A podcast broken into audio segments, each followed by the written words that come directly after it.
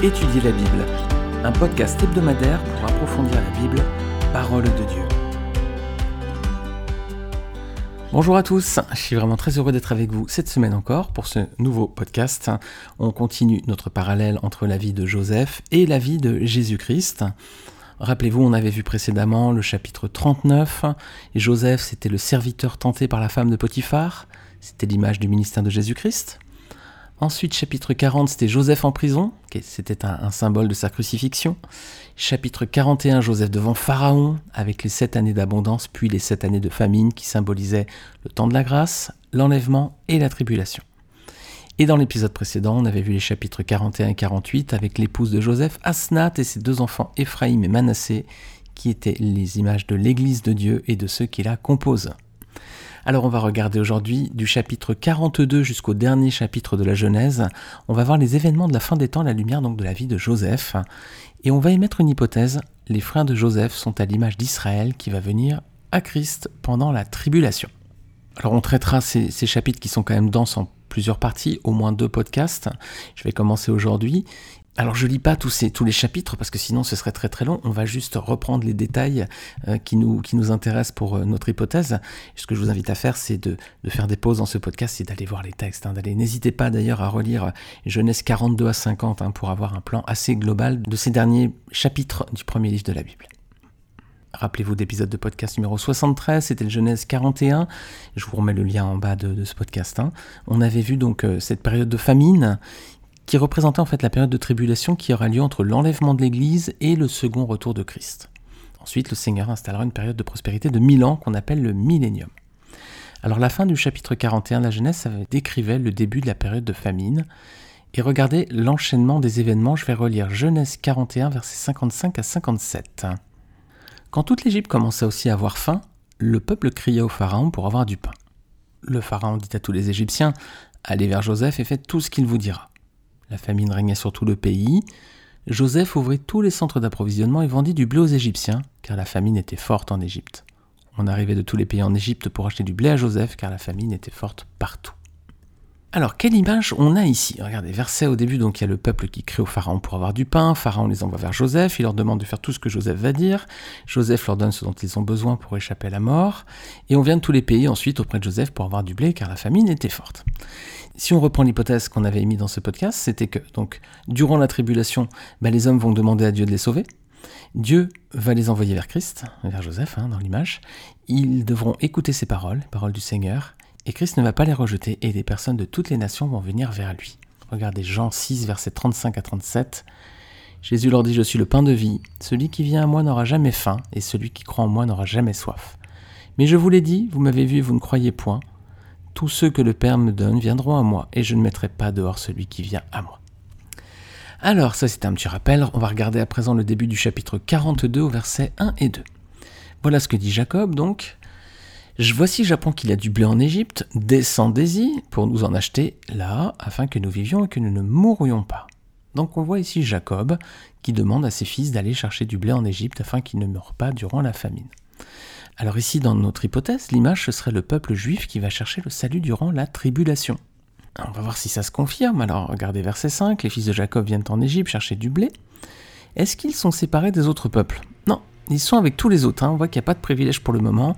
Là, les Juifs sont avec les non-Juifs. Alors, c'est le premier voyage des fils de Joseph. Combien de voyages ils vont faire ? Bah, deux voyages. Hein. Il y aura une différence entre les deux, c'est que la première fois, durant le premier voyage, ils ne vont pas reconnaître Joseph. Regardez Genèse quarante-deux, verset huit. « Joseph reconnut ses frères, eux ne le reconnurent pas. » Voilà.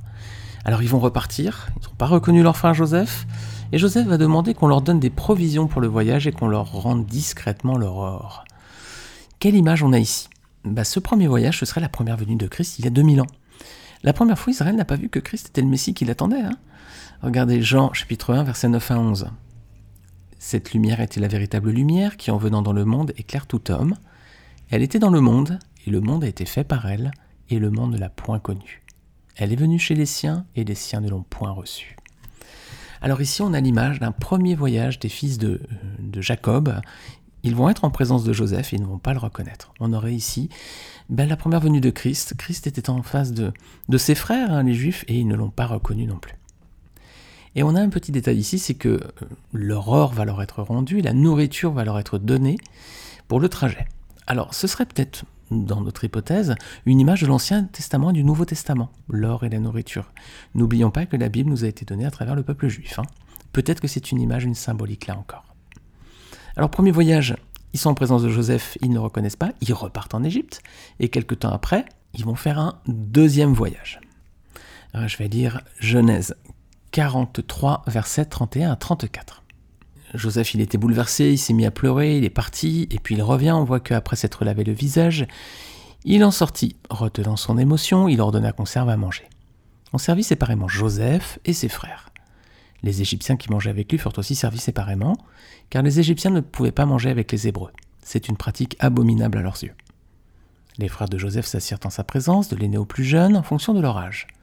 Ils se regardaient les uns les autres avec étonnement.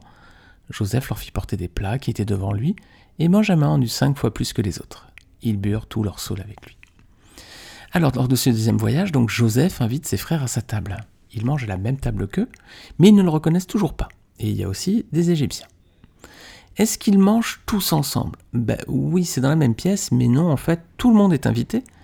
Mais il y a Joseph et ses frères d'un côté, et les Égyptiens de l'autre. Et qui reçoit un traitement de faveur ? C'est le petit dernier, Benjamin, qui reçoit cinq fois plus que les autres. Alors, quelle image on pourrait avoir ici ? Lors de la première venue de Christ, il y a deux mille ans, Christ est venu s'asseoir hein, parmi les Juifs. Il était assis à la même table qu'eux, mais ils ne l'ont pas reconnu là encore. Alors, Christ était aussi en compagnie des païens, ils sont aussi invités à la table, mais ils sont assis à part. Hein.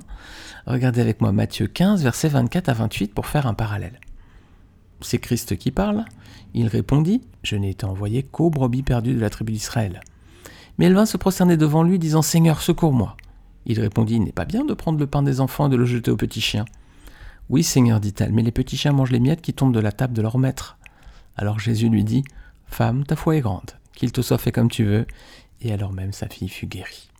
Alors on voit ici hein, que Jésus était venu pour les Juifs principalement, mais en même temps, il s'est donné aussi pour les païens, et l'image de cette femme et de sa foi est, est remarquable. Christ est venu aussi pour sauver ceux qui n'étaient pas le peuple de Dieu au départ. Alors ici, comme Benjamin, Israël a reçu plus de bénédictions que les autres nations. Benjamin, il a reçu cinq fois plus, là-bas, Israël a reçu aussi beaucoup plus. Hein. Déjà, c'est le peuple de Dieu, hein, depuis Abraham. Ils ont eu l'Ancien Testament. Pendant que les autres nations étaient dans l'idolâtrie et le paganisme, ils avaient la révélation, ils avaient la, la relation directe avec Dieu. Et puis également, Jésus-Christ est venu à travers le peuple juif, les amis. Donc ils ont reçu plus de bénédictions que les autres nations, même si dans la même pièce, il y avait des païens et des juifs, eh bien eux, ils ont reçu quand même beaucoup plus. Alors maintenant, c'est le grand dénouement. Jacob se révèle à ses frères. Genèse quarante-cinq, verset trois. Joseph dit à ses frères, « Je suis Joseph, mon père vit-il encore ?» Mais ses frères ne purent lui répondre car ils étaient épouvantés de se trouver en face de lui. Est-ce que Joseph, là, il blâme ses frères et il les renvoie euh, sans rien à Canaan, là ? Non, il va les pardonner et il va les sauver en leur donnant de quoi s'alimenter et puis en les faisant venir ensuite avec lui, près de lui. Alors, quelle image on aurait ici dans notre hypothèse ? Ben, dans la fin des temps, le peuple juif va comprendre que Christ était bien le Sauveur. Et ils vont être terrifiés lorsqu'ils vont euh, effectivement réaliser qu'il était bien le Messie attendu. Mais Christ ne va pas les rejeter, il va les bénir et il va leur permettre de traverser la tribulation. Regardez, je vais lire des passages dans Zacharie. Je vais commencer à partir de Zacharie chapitre douze, verset dix, et je vais poursuivre ensuite dans le chapitre treize. C'est, Zacharie, c'est l'un des derniers prophètes de l'Ancien Testament. Regardez ce qu'il dit. « Alors je déverserai sur la famille de David et sur les habitants de Jérusalem un esprit de grâce et de supplication. Et ils tourneront les regards vers moi, celui qu'ils ont transpercé. » Ils pleureront sur lui comme on pleure sur un fils unique. Ils pleureront amèrement sur lui comme on pleure sur un premier-né. Ce jour-là, le deuil sera grand à Jérusalem, comme le deuil d'Adad-Rimon dans la vallée de Megiddo. Voilà, je m'arrête au verset onze. Et ensuite, j'enchaîne le chapitre treize de Zacharie. Ce jour-là, une source jaillira pour la famille de David et les habitants de Jérusalem pour laver péché et souillure. Ce jour-là, déclare l'Éternel, le maître de l'univers, j'éliminerai du pays le nom des idoles, afin qu'on ne s'en souvienne plus. Je ferai aussi disparaître du pays les prophètes et l'esprit d'impureté. Si quelqu'un prophétise encore, son père et sa mère, ceux qui lui ont donné naissance, lui diront « Tu ne vivras pas, car tu dis des mensonges au nom de l'Éternel. » Son père et sa mère, les auteurs de ses jours, le transperceront quand il prophétisera. Ce jour-là, les prophètes rougiront chacun de leur vision quand ils prophétiseront, et ils ne mettront plus un manteau de poil pour tromper. Chacun de dira « Je ne suis pas prophète, je suis cultivateur. Quelqu'un m'a acheté de, dès ma jeunesse. Et si on lui demande d'où viennent ces blessures que tu as aux mains, il répondra : c'est dans la maison de ceux qui m'aimaient que je les ai reçues. Épée, réveille-toi contre mon berger et l'homme qui est mon compagnon, déclare l'Éternel, le maître de l'univers. Frappe le berger et que les brebis soient dispersées, et je porterai la main contre les faibles. Dans tout le pays, déclare l'Éternel, les deux tiers seront éliminés et mourront, mais l'autre tiers subsistera. Je mettrai ce tiers dans le feu et je le purifierai comme on purifie l'argent. Je l'éprouverai comme on éprouve l'or. Il fera appel à mon nom, et moi je lui répondrai, je dirai, c'est mon peuple, et lui dira, l'Éternel est mon Dieu. Alors, il y a beaucoup de, de versets messianiques ici. On voit le Seigneur, il est vraiment omniprésent. On voit ses souffrances, on voit sa mort, les blessures dans ses mains, le berger qui est frappé, les brebis dispersées. Et puis on voit aussi ensuite hein, le reste du peuple. Et ben voilà, il y en a deux tiers qui vont être éliminés, et puis un tiers qui subsiste. Et puis à la fin, voilà, Dieu dira c'est mon peuple, et le peuple répondra l'Éternel est mon Dieu. Voilà. Ici on a vraiment des, des textes aussi qui semblent parler de la fin des temps, hein, très très très clairement, qui corrobore hein, l'hypothèse qu'on évoque dans ce podcast. Que Dieu nous garde, les amis, hein, que Dieu nous garde de toute erreur et de toute mauvaise interprétation. Pour finir, on va terminer avec Genèse quarante-cinq, versets quatre à dix. Vous allez voir, c'est très touchant ce que dit Joseph à ses frères. Là encore, cela semble confirmer l'hypothèse qu'on a, qu'on a émise. Voilà, je vous lis ces textes-là, Genèse quarante-cinq, versets quatre à dix. Alors, on va lire ces versets, bien entendu, avec dans l'idée que euh, Joseph est un type de Christ, et on voit ici le peuple juif qui reconnaît Jésus à la fin des temps. Regardez, Genèse quarante-cinq, versets quatre à dix. Joseph dit à ses frères, approchez-vous de moi. Ils s'approchèrent, il dit, je suis Joseph, votre frère, que vous avez vendu pour être mené en Égypte. Maintenant, ne vous affligez pas et ne soyez pas fâchés de m'avoir vendu pour être conduit ici, car c'est pour vous sauver la vie que Dieu m'a envoyé devant vous. Voilà deux ans que la famine est dans le pays, et pendant cinq années encore, il n'y aura ni labour ni moisson. Dieu m'a envoyé devant vous pour vous faire subsister dans le pays et pour vous faire vivre par une grande délivrance. Ce n'est donc pas vous qui m'avez envoyé ici, mais c'est Dieu. Il m'a établi père de Pharaon, maître de toute sa maison et gouverneur de tout le pays d'Égypte. Hâtez-vous de remonter auprès de mon père et vous lui direz « Ainsi a parlé ton fils Joseph, Dieu m'a établi seigneur dans toute l'Égypte, descends vers moi, ne tarde pas. Tu habiteras dans le pays de Goshen et tu seras près de moi, toi, tes fils et les fils de tes fils, tes brebis et tes bœufs et tout ce qui est à toi. » Quelle magnifique image, mes amis, de l'amour de Dieu pour le peuple juif. La semaine prochaine, on va continuer, on va détailler les détails de la conversion des dix juifs à la fin des temps avec les textes bibliques en parallèle. On va voir tout ça la semaine prochaine. On va le faire en deux fois, sinon ce serait trop dense pour un podcast. En attendant, je vous souhaite une bonne semaine, que le Seigneur vous bénisse encore. Et si vous appréciez ce podcast, n'hésitez pas encore une fois à le partager autour de vous. Je vous dis à très bientôt, que le Seigneur vous garde.